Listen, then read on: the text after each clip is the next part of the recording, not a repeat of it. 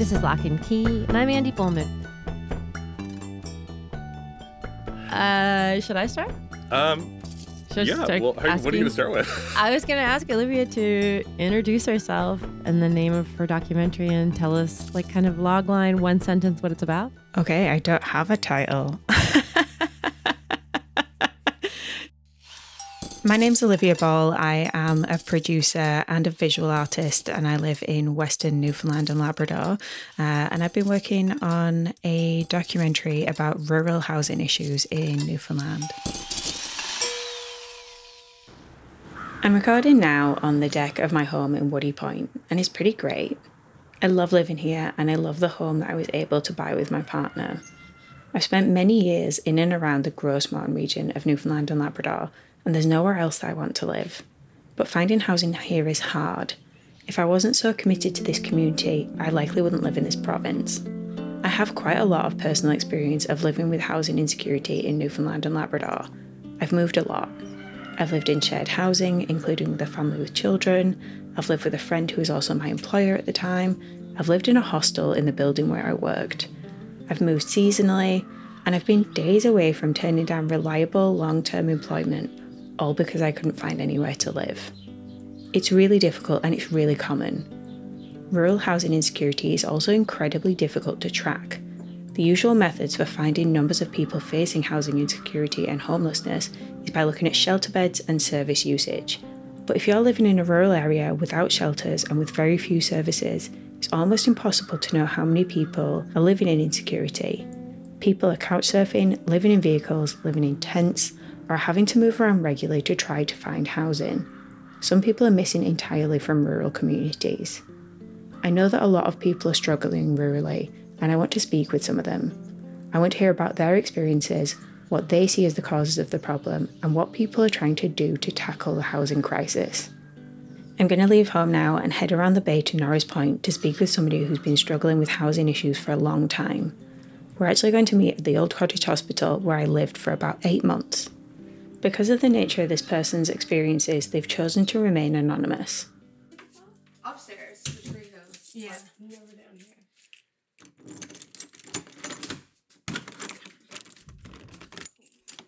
So you can close that behind you if that's okay. I'm a young person from Rocky Harbor with my family of 2 girls. We're basically struggling to find somewhere long-term to rent in the area. We've been looking now as a family for 2 years, but we've been looking, like, living with my mom growing up for the past 15 years, roughly, trying to find a long-term place, affordable. They registered with Newfoundland and Labrador Housing and made efforts to find a rental through the private market. They put up posters, posted on social media, and asked around the community, but still struggled. We spoke about the causes that they see in the shortage. Well, mostly the thing is here is it's nightly rentals, so we'll find something that we can stay in for the winter months, and then come summer we have to get out. And then it's constantly a battle of that. Or we'll find something which is $1,500 a month to rent for a little 2-bedroom apartment, which is not really affordable here when you're only working in the summer season, really. They ended up spending periods of time living in short-term rentals, and even that didn't go smoothly. The constant moving was upsetting to their children. Even once they decided to go for an off-season rental, convincing short-term rental operators to offer their accommodations to a family was hard. They don't want to. They're used to their house being up all winter. They don't even want to rent it in the wintertime. They don't want to take that on because it's a nightly rental. They don't want nothing to get ruined. And I mean, they are taking on a lot, but taking it in a family. We got turned down on several nightly rentals that were available in the winter months because I had children, because they had breakable things in there, and they didn't want, like, fingerprints on the wall or anything like that. We've got turned down because of kids many times. It is discriminatory and illegal to refuse rental to a prospective tenant due to them having children. I asked my interviewee if they had reached out to the Newfoundland Labrador Human Rights Commission for support regarding their rights, and they said that they didn't know who to go to for that support, and so they dealt with it alone. They shared more experiences of how lack of housing has affected their life. Yeah, school, even for my daughter, changing bus stops. I went to the school 6 times to change the address on where we were living, and it was the most embarrassing, uncomfortable thing. And being a young mom and them looking at you like, oh, you are young, obviously you don't have it together. Like, the looks you get and the hate you get towards not having a permanent place to live. We also spoke about the stigma faced by people experiencing housing insecurity. If you're, say, like my daughter, all of her friends are permanent, long-term, they all own houses, and we're the only one really renting in her class, so there's definitely some judgment towards that. I actually got turned down a couple of places because of my history when I was younger with my mom, like what went on with my mom that I had no control over when I was probably like 8 years old, and they turned me down because of how my mom left a unit. My mom has Huntington's disease, so she had no control over how the unit was left, but they turned me down because of that. After 2 years of looking, my interviewee has now secured long-term housing for their family. We spoke about what they think should be done to improve the situation. I think even like one building, like an apartment building, it would open up a lot of homes for a lot of people. Even if something small, we would have been completely content in a little tawny apartment had it been long-term. You know, we could maybe make more affordable housing too. Would be real great. Like, Olivia, do you have a sense of what changed? Like, this person found a house after looking for 2 years. Was there some key to making that finally happen? I don't know. I believe that it's probably just that a house that had previously had a tenant became available. And this is something that happens as well. You know, there's so many people who want to rent who, you know, are looking in the same place. There just isn't the stock of housing available. And there's sort of also a knock-on effect where there are people who could buy and would like to buy, but are priced out and outcompeted in the purchasing a home. So they're also in the rental market. And they're kind of, to put it bluntly, and I was in the position myself, where you're kind of clogging up rentals. You could buy, but there's nothing to buy, and you end up renting. So people who aren't in a position to buy are competing against you.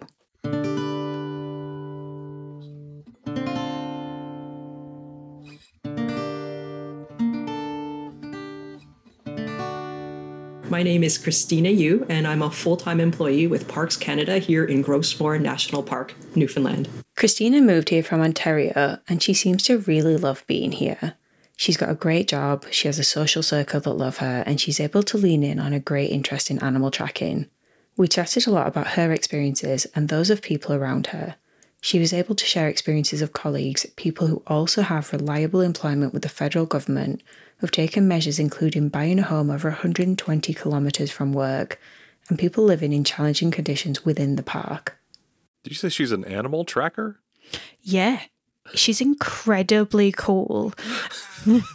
Last year, one of my colleagues, a friend, basically wound up being in a tent in one of the campgrounds, and they lived in that tent and commuted to their place of work for, I think, over a month.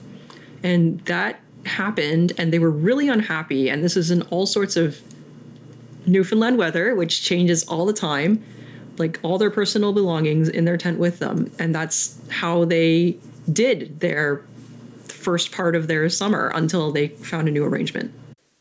I asked Christina about finding housing when she first arrived in Newfoundland and Labrador. She was able to live in staff housing with a roommate, but Parks Canada policy meant that she was only able to live there for 1 year. So that would have been August. I started to put the word out that I was looking for an apartment. And I think it was in March or April that I finally found a place.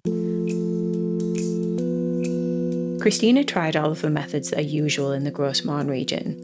She spoke with colleagues, community members, she put up posters, advertised on Facebook. Eventually, a member of her faith community suggested a place. They said, oh, I've got this loft that maybe you can rent, and it's month to month. Come check it out. And I walked in, and I said to this person, here's first month's rent, just to show you I'm serious. I can move in at this date. Is that okay? And they said yes. So I felt like I won the lottery, and here I am. I asked Christina what she thought was the cause of the shortage. I personally think that the short-term and overnight rental market really cannibalized the available housing stock.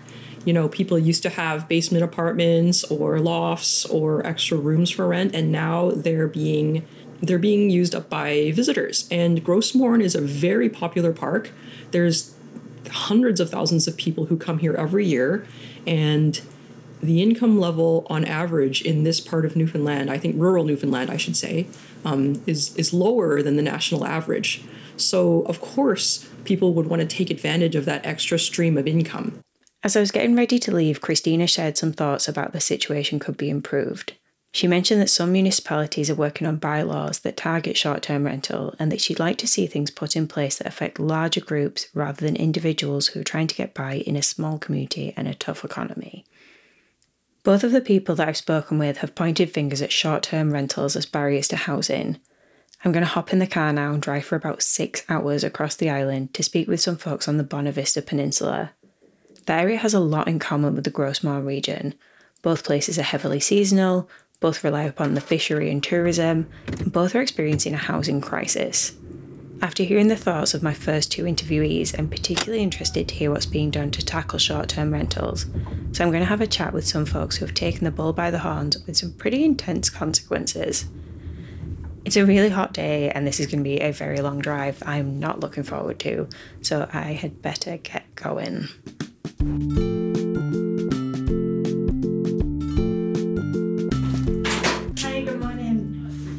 See Crystal and John? Crystal and John? Crystal's here. Okay. Perfect. Thank you.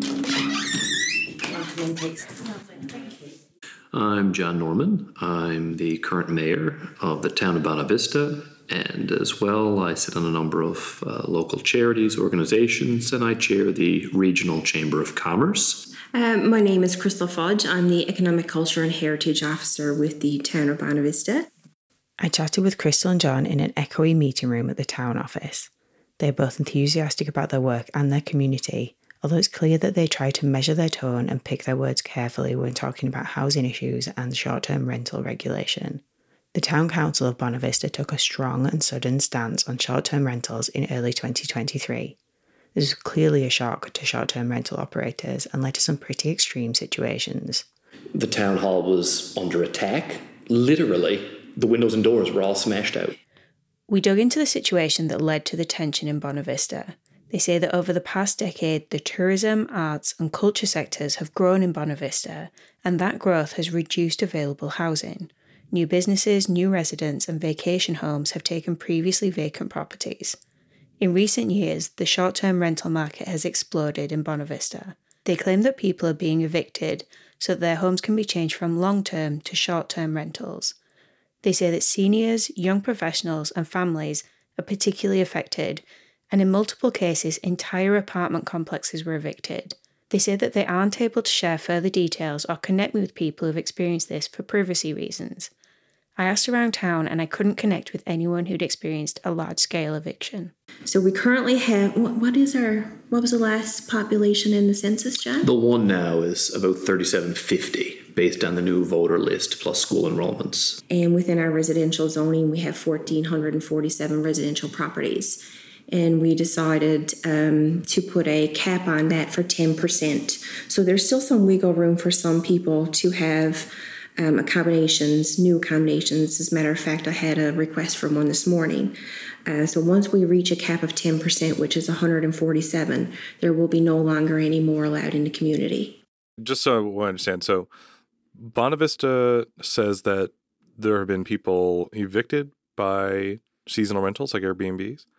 Is that why they decided to put this cap on? They put a cap of 10% of the units in the town? A little bit more than 10, I think, because some were grandfathered in, but yeah, pretty much. Is that right? Yeah, so the cap that they put in place was 10%, and because there were already some in place, it ended up being more than 10%. But that bylaw affects how they'll approve things in future. So if some of those short-term rentals come out of the rental market, they maybe they won't allow permits for new to fill that 10% cap. So it's more of a thing going forwards than rectifying what's already there or altering what's already there. Crystal explains that some pre-existing accommodations were grandfathered in, and the town has now issued 210 permits for short-term rentals.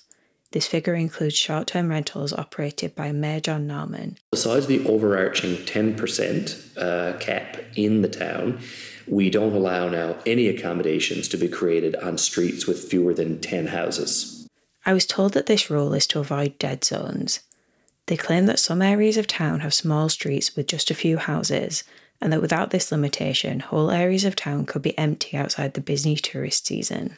So the most obvious effect is that the population growth that we've experiencing has plateaued, and over the last year to 2 years, we've actually been losing people. We don't have up-to-date population numbers for here today, but we know anecdotally new employees can't find housing, so they either don't come or they live in neighboring communities. Seniors, families with young children, when you talk to some of the administration at the schools, they are now driving their children into Bonavista, but living in surrounding communities because they've been evicted or can't find housing. Olivia, do either of these two speakers have short-term rentals on the Airbnb market? I don't know about Crystal, but John does. And I mentioned that in the doc that through Bonavista Living, and he's very open about that. That's not something that he tries to conceal in any way. I mean, does he have anything to to say about that? I guess he'll abide by the rules like everyone else. Is that the thinking? Yep. That's the way that he sees this. And, you know, owning an Airbnb or owning a short-term rental doesn't make somebody a bad person. And a lot of these people have been running these for many years. It's just that the numbers are overwhelming at this point for some communities. So I'm expecting this data to show up, I'd say, in the next year or so, but it's creating a lot of problems. Also, the issue of local business and the economy itself. John explained that all sectors, from restaurants and the fish plant right through to the healthcare system, are struggling to recruit due to lack of housing.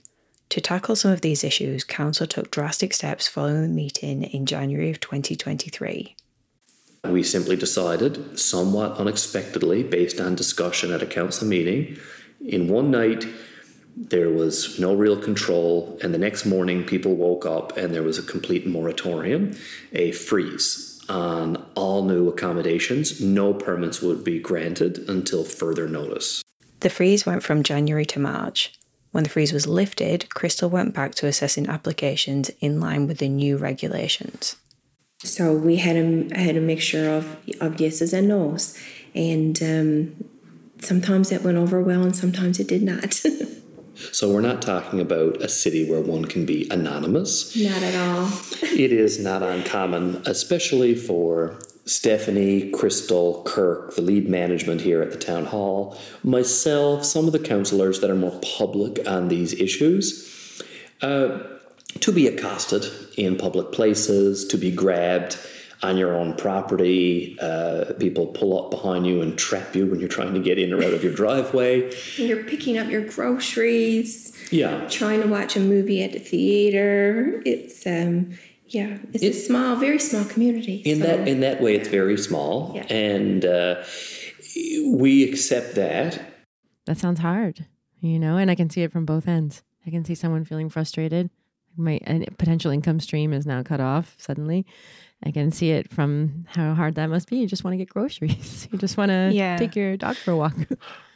Yeah, and I can, similar to you, Andie, sympathize with both sides of this. You know, when people are not at work, they're not at work, and, you know, we need to understand that. I can also see why people are frustrated if you maybe purchased a property or put a lot of money into renovations and things, and then suddenly there's regulations that weren't in place when you did that without any warning. Yeah. Did this sort of lead to, I think, any sort of future changes? It must involve so much consultation with the public. Yeah. And there's also people on both sides of this that the council has to serve. You know, they have constituents who are, this is their income, this is their business, and they also have constituents who don't have anywhere to live. Yeah, they've been priced out of their own communities. And I accept that change is going to be painful. When you're trying to change and move forward a rural place, a rural town that was usually a single sector town, you're diversifying, new people are coming in, new sectors are developing. That can alarm people because things didn't change for a long, long time. This town, like much of rural Newfoundland, especially after the Cod Moratorium, was dying. And there are towns similar to Bonavista historically that were very similar population, similar economy, and they have 1,000 and 2,000 fewer citizens now than Bonavista. They didn't diversify. They didn't make adjustments. It was very difficult, some of the decisions that were made in Bonavista historically, making that shift, which is all built up to now, play into the housing issue. The provincial government put regulations in place that affect short-term rentals across Newfoundland and Labrador in 2023. There was definitely a response to those regulations, but the outcome in Bonavista still seems extreme by comparison. John explained why he thinks the bylaws had such a dramatic outcome here in Bonavista. In rural areas, more often than in cities, because they're not used to it, they don't want to be told what to do. And when you say, no, you can't have that business in your house, they honestly don't understand why. Because for 200 years before that, I could do whatever I wanted with my house, so why can't I now? It sounds bad and bleak, but it's a small group of people like that. They just happen to be a very loud group of people. It just seems like it's. I'm kind of concerned for them. On some level. I am too, a little. I think it must be incredibly stressful.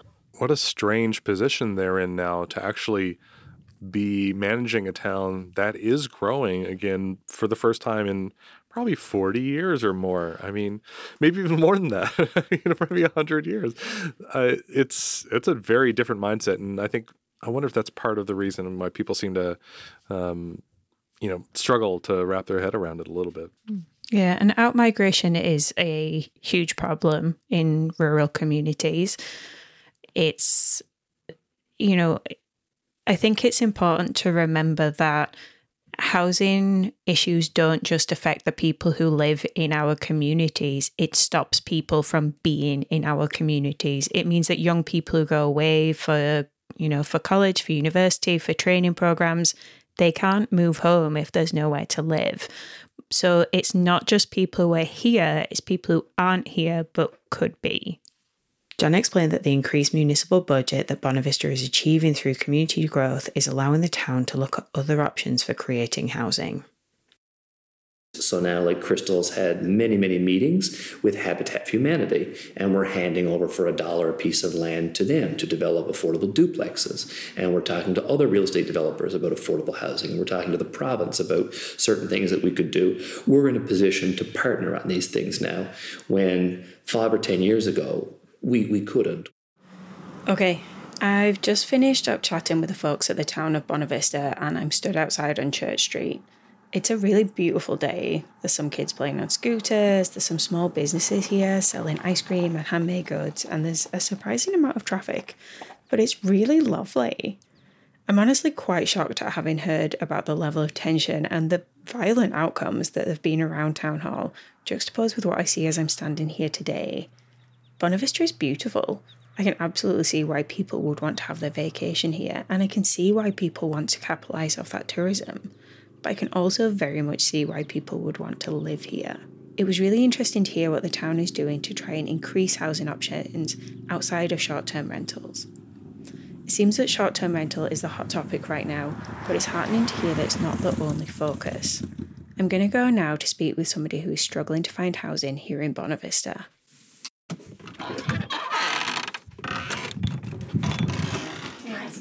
Good, how are you? Good, thank you. I'm looking for April. April? Yeah.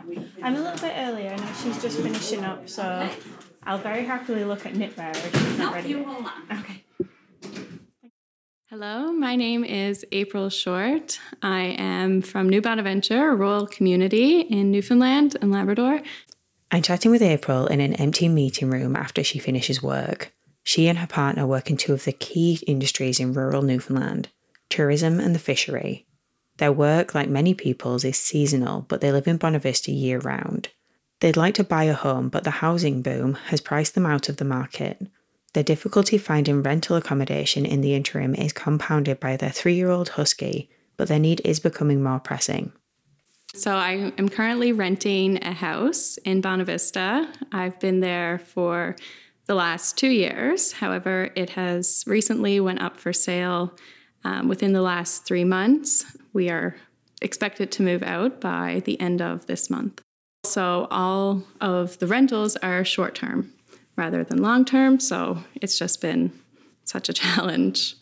So it makes me question if we should even stay here on the Bonavista Peninsula. As I said, you know, my partner and I are looking to buy. He is a fisherman, so his job is here on the island. However, you know, if we have to move because of there's no housing for us, we will have to.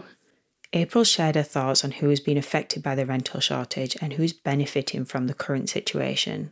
There are so many other people experiencing this. You know, we see often online there are families looking for a place to live. You know, they have a few kids and there's just nowhere to rent. It certainly is having an impact. Like I had said, there's very low inventory, but it seems that what is being bought is from people, you know, on the mainland, and then they're buying the properties, and then they're putting them up for short-term rentals rather than long-term rentals. They're not even living here for the most part. This is a great area to raise your family for my generation who just truly love the environment and the outdoors.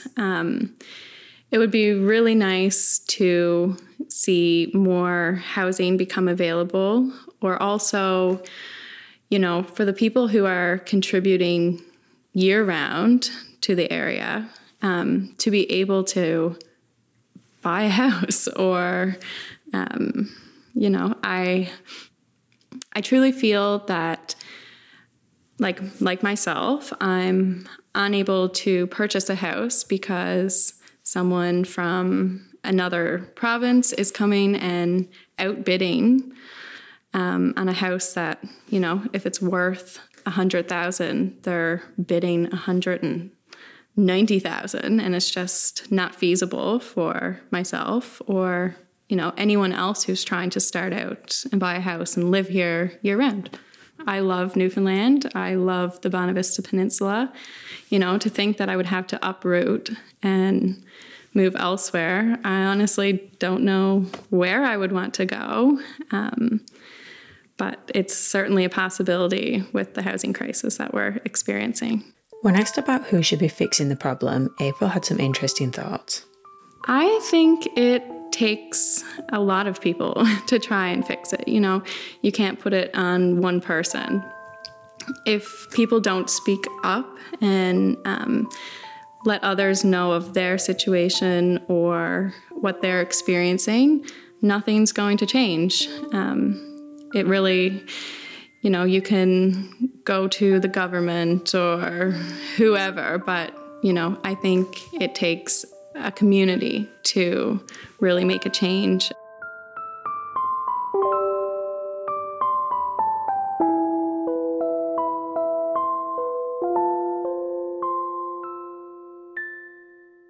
I was actually just thinking, Olivia, like, her situation could be your situation in a way.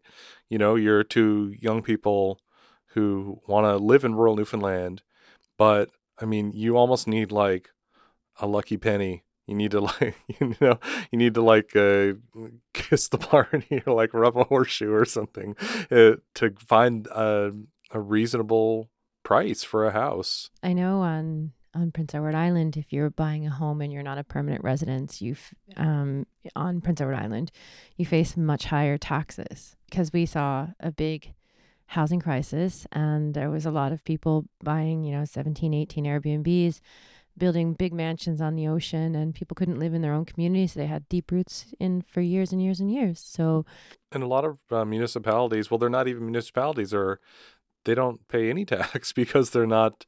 They're on well water and they don't have garbage pickup. And yeah, you've made this point several times, but short-term rentals aren't necessarily the enemy. And I'm going to try to like watch the tone of my questions from there for the rest of this, because I think, yeah, it's a little too easy to be like, this is the problem. And certainly in some places that it is a problem, but it's so nuanced. If we completely eradicated short-term rentals, we would still have a housing crisis.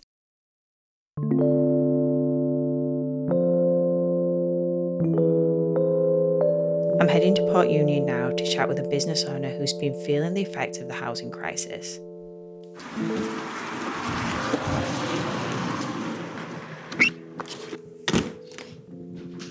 Hi, Ross. Hi. Hi, little pottery cat. He's going to be the star of everything. He always is, yeah. My name is Mike Flaherty, and I am the owner and the artist at Wild Cove Pottery. We're located in Port Union, Newfoundland and Labrador. You might know that the area has become quite a tourist destination over the recent years. And I've had my business here since about 2015. And I like to hire an assistant to work with me in the summer. And it's often been a challenge for that person to find somewhere to live. And I've heard similar stories for other businesses in the area, to the extent that businesses are changing what they're doing, or they've been forced to change what they're doing. I've offered jobs to people before, and I may have, say, offered a job to somebody in April, and they are looking for a house or for housing April, May. By the time June rolls around, they still haven't found something, and it has happened that people have said, I just can't come and work for you because there's nowhere to live. I think that we focus on cost of housing, which is one thing, but also it's just that there are never any apartments or houses listed for rent here. There's zero availability. Mike let me know about the effect of losing summer staff due to housing. Both his business and his personal life are negatively affected, and he knows other business owners in the same position. He also reflected on the causes of the situation. It's confounding in a lot of ways. So I've looked at the census data, and there was a census in 2016, and there were 1,800 people living in this municipality. Then there was a census in 2021, and there were about 1,500 people living in this municipality. So that means 300 people have left or died, and the population is shrinking. It's an older population here, obviously. So it seems like there should be lots of housing and opportunity here, but there just isn't. So one thing that gets focused on a lot is Airbnbs, vacation rentals, and that is definitely a part of the thing. But I find it hard to believe that there are 300 people worth of new Airbnbs that have opened in the last 5 years. So I think that's a part of it, but it's not the whole story. I had a quick look, and there are currently 16 listings on Airbnb for Port Union and Catalina, the small community next door. So Mike's right. Unless there were 18 people living in each home, Airbnb doesn't account for the housing for 300 people that the town has lost. I think that there are a lot of part-time residents, people who are living in Ontario, coming to Newfoundland to live for a month or two out of the year. Those houses are gone off the market. I think there are a lot of older folks who have passed away, and their families don't know what to do with the properties anymore. They're emotionally attached to them, but they don't want to live in them themselves. A lot of those places have disappeared as viable residences as well. There are a couple houses on this very road that are empty, and folks who lived in them passed away or moved away into care homes or whatever. Some of them don't even have descendants, so the houses are now just there, not being cared for, and are even falling down, beginning to become in a state of disrepair. And there's just not really a mechanism of returning those to use, I don't think. Mike and I chatted about the opportunity for creating rental housing for long-term tenants. He spoke about options of shared living spaces for seasonal workers, programs matching seniors and students to share housing, and differential taxes, where taxes are higher for unused properties. He also reflected upon how the housing crisis will affect the future of rural communities. I would say, yeah, it's a struggle for people who are coming here, who want to come here. I know of people who are living out of their cars this summer. It's really sad because, like, we always talk about the depopulation of rural Newfoundland and how that's a big problem, but people want to come here and work and learn and be part of the community, even in a temporary sense. That often can change into a permanent or long-term situation.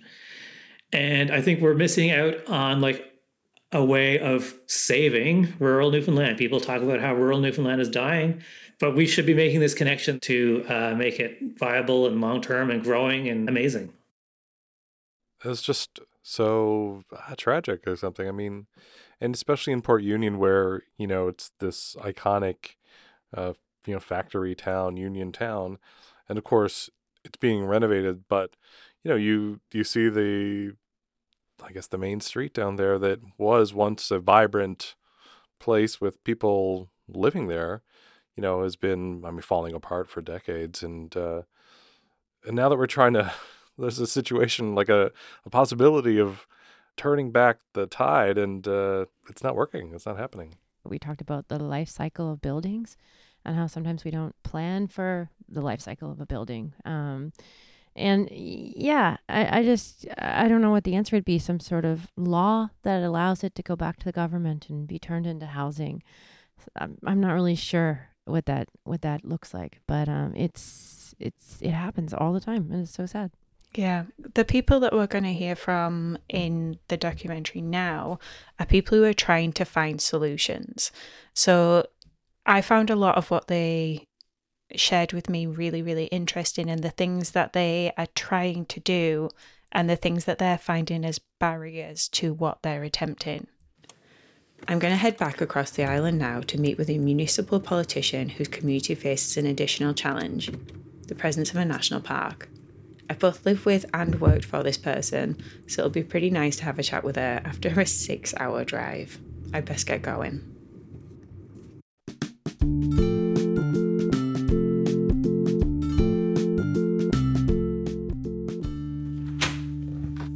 Hey, how's it going?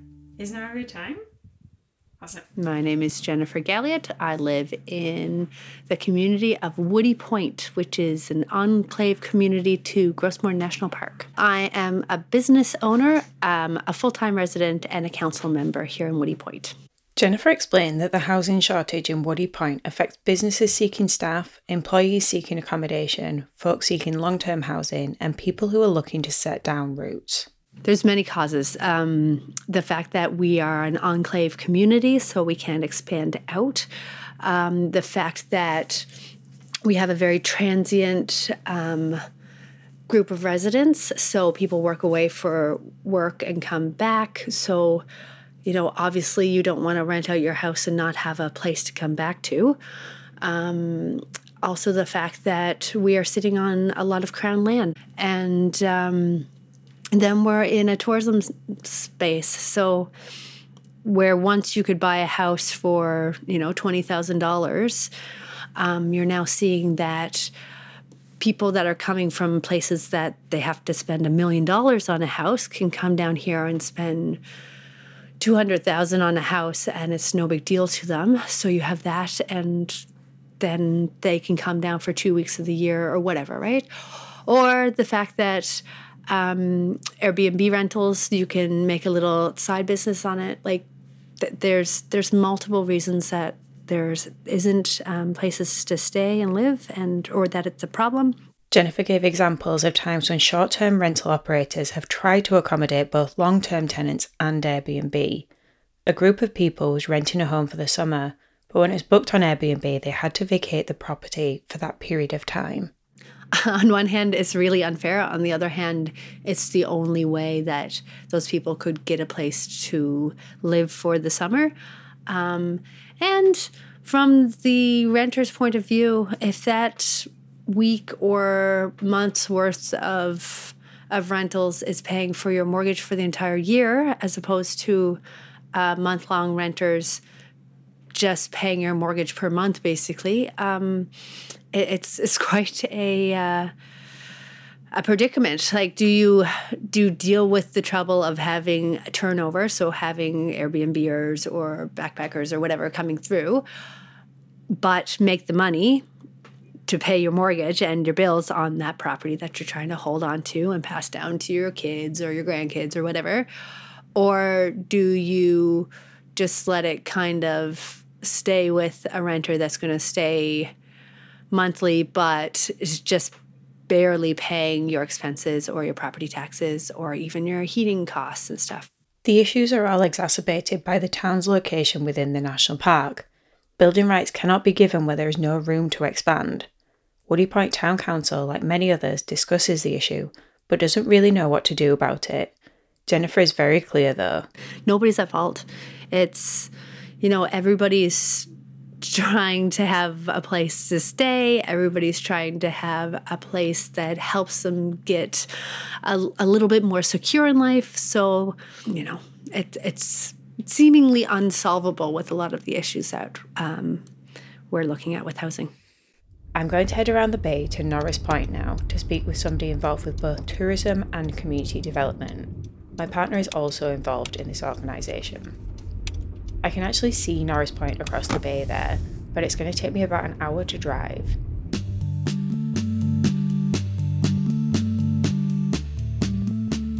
My name is Colleen Kennedy, and I'm originally from Norris Point. Grew up here, moved away for a bit, and moved back over 30 years ago. So I live in Rocky Harbor. So Gros Morne National Park is not just a national park to me, it's my home. That's who I am. I work for Gros Morne Cooperating Association. Gros Morne Co-op started in 1993 as a friends group supporting the national park. Over the years, the co-op's role has grown and now includes community development, tourism and creative projects. Their work is recognised on a local, national and international level. A lot of our focus is on community capacity and community sustainability. And, housing has become the hot topic for the last 2 to 3 years, and labour. And they aren't exclusive of each other. They are so linked. You're not going anywhere in Newfoundland in key tourism destination spots. Fogo, Bonavista, all of us are identifying the same problem. It's endless. If you have no way to grow your community and to bring new life into your community, eventually your community will, die. And that's not something that we have in our plans for our 7 communities. We want to sustain our communities. We want to sustain the industry that's coming, and the only way to do that is not to have cheap housing either, is to have affordable housing that encourages people to come, to live the lifestyle in Gros Morne that they want to live, to address housing in these communities, perhaps by doing a pilot in one of these communities. Colleen continues to explain the pilot that the co-op worked on. Parks Canada agreed to contribute land to the project, and a TV show agreed to come in and do the actual build. Despite this, the funding that the co-op were able to access wouldn't cover the cost. The programming offered by government, is pretty limited, and it don't really respond to economic needs. It responds to social needs and social needs only. And right now, I'm pushing federally, and I'm sitting on a lot of the federal panels and pushing the need to drop the silos between immigration and housing. If you have a balanced social and economic housing program, you will have a balanced, sustainable community. Colleen points out that the costs associated with creating housing are disproportionate in communities with low populations. They just hit differently. Many of these municipalities have a single member of staff or very small team. She sees that municipalities are already stretched without having to try to function as housing developers. She sees clear links between social and economic needs, but not between the solutions offered to those. She wants a bolder approach. So, take down the silos and have, interdepartments working together with key community groups to try some new innovative ways to do housing. And actually that means community going out on a limb, or an NGO going out on a limb, and government going out on a limb and trying some new ways to do stuff, to get traction, to better respond to that affordable housing need and that labour market shortage. We seen it coming. We talked about it. We talked about demographics, aging population. We talked and talked and talked about all that for a number of years. I don't think we prepared for that shift. We stayed in that same lane of here's what we can offer as a government. Colleen is well-versed in the funding and supports that are currently available both provincially and federally. She sits on national committees and panels and is actively trying to solve the problem. We discussed increased funding and provincial regulations regarding short-term rentals. I still see it limiting for small towns with regards to the cost that they what they can access and what they have to spend. The gap is still way too big. I mean, you're talking a 40% investment perhaps by community in order to take part and build something that, reflects who they are as a region and as a community. So I think they're moving in the right direction. Is it enough that it's going to make a big difference in, Gros Morne right now? I am not sure on some policy changes around the economic side. Even the people who are working in government might think it's a great idea, but if it doesn't tick the boxes of their funding, then you can't be funded. The mention of Parks Canada donating land to build a house and the mention of the television show, that's a really creative solution that kind of blew my mind. And I was wondering if it was Rock Solid Builds. I was so curious about what the television program was and is it going to happen? Because it kind of, the way she described it, it made it sound like it died. It died. Yeah. Even, when Parks Canada was able to contribute land, which is actually a big thing because a lot of the funding pots don't enable you to buy land. So you have to already own land somehow to be able to do this. And obviously the cost of land has also increased. It's not just the cost of, properties, it's also the land itself. So buying an empty lot is not as cheap as it once was. If somebody with the staff and knowledge and know-how and resources of the Gros Morne Co-op can't manage to make this work with that many contributors, having a municipality that might have a council of 4 people and 1 member of staff. I know it just seems like she did everything she could imagine and still didn't work. So it must be so frustrating. And they're an incredibly innovative organisation. The Gros Morne Co-op, their work is recognised internationally. People travel internationally to do projects and to learn from them.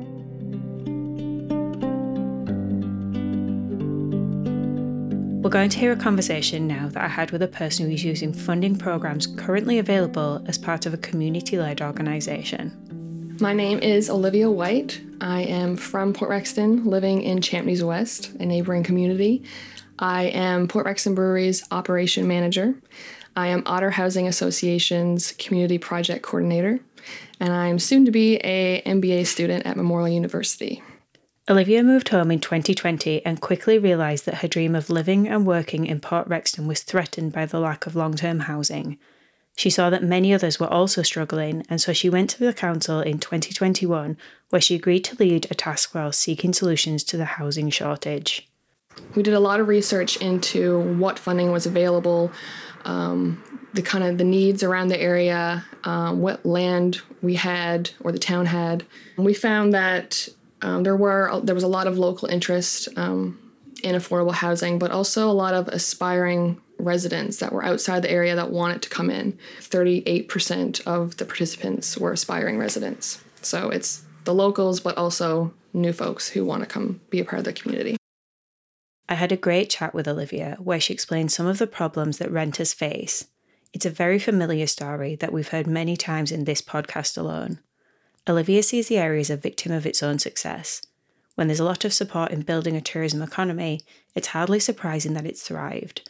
But it's clear that something needs to be done to keep the vibrancy of communities and to allow tourism economy to continue to support them. Olivia cited a 2018 strategic plan put together by the town of Port Rexton, which even gives numbers. It states that in order to maintain a steady population, they would need to recruit 27 individuals aged 25 to 35 years, and in the age groups of 0 to 4 years and 25 to 29 years, they had a shortfall of 197 community members. Yeah, I think there's so much to it, and that's why, you know, a lot of people want to just, you know, stop Airbnb and stop this, and I don't really think that that's gonna help us long term. I think that affordable housing can coexist with the private market, and it can coexist with tourism and Airbnbs. I mean, I can see it all thriving together. It's just we need to focus right now on, you know, affordable housing and community initiative. So Otter Housing is working on a new build project here in Port Rexton.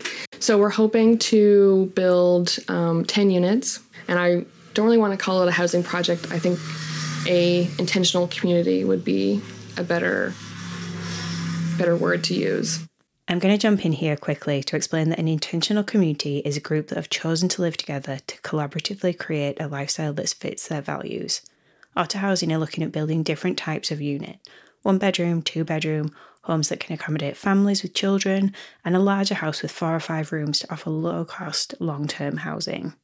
It's difficult. We want people to come in the summer months to work, but our project is very much focused on the community, the sustainability of the community, and having people here year-round. I want to see Port Rexton thrive in the winter just as much as it does in the summer. I think we're in a really good position now to go for the funding to build a project. There's been a lot more provincial funding opportunities that's come up, so we're going to spend our summer writing those applications and trying to speed up that process. We're hoping to build in the next couple of years. But yeah, we're full steam ahead to build our intentional community.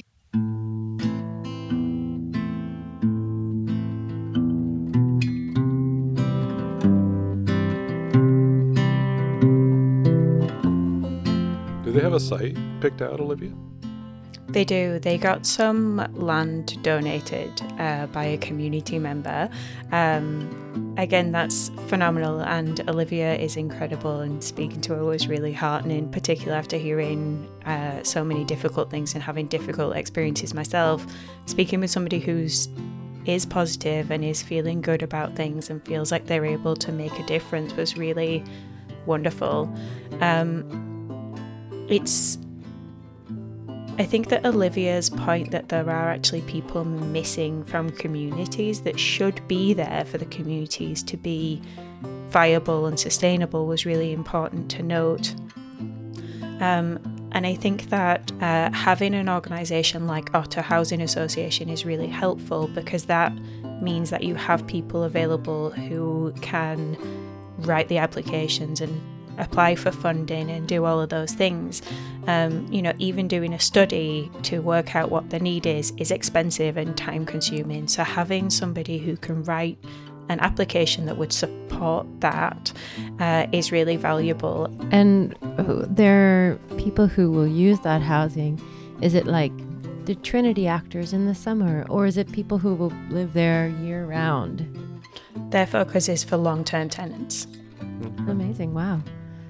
Cool. I would be so curious to see like the blueprints. Like I'm picturing this sort of amazing, cool looking building, and I'd be very interested in, what that building's going to look like. It's almost hard to even picture an apartment building or a bigger, you know, a place around the bay that's not just a single family home. Like, I think that they are looking at building a series of buildings, not one bigger block. They are looking at one shared house that will have 4 or 5 rooms, and that's really so that people who are, you know, maybe in a different life stage and are looking for a lower cost option can just rent a room rather than renting a whole home. If they don't have a family or a need for that, they can, which can be lovely, you know, having a shared space, particularly if you're new to an area, can be really helpful. Oh, a third space where maybe there's a little library or they can have like meetings. I mean, that's the dream. Yeah. That's so cool. Yeah. And they're looking at putting in like a play area for children and those kinds of things. It's cool to end on a positive note. Yeah, Olivia. Yeah, we came in with some really heartbreaking things, and though, you know, I don't want to take away from those things. A lot of people are living in really heartbreaking insecurity. A lot of people have had to leave rural areas, but there are also people who are working to make this better. Cool. Yeah. Olivia, thank you. Thank you. Thank you.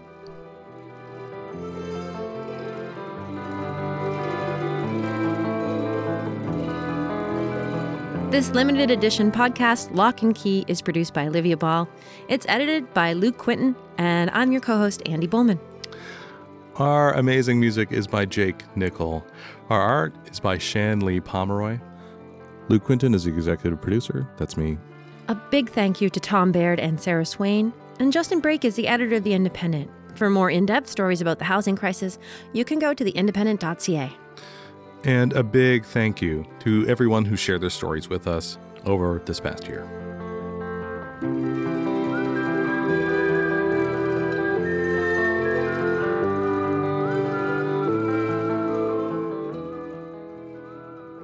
The Lock and Key podcast received funding from the Community Housing Transformation Center, the Center. However, the views expressed are the personal views of the author, and the Center accepts no responsibility for them.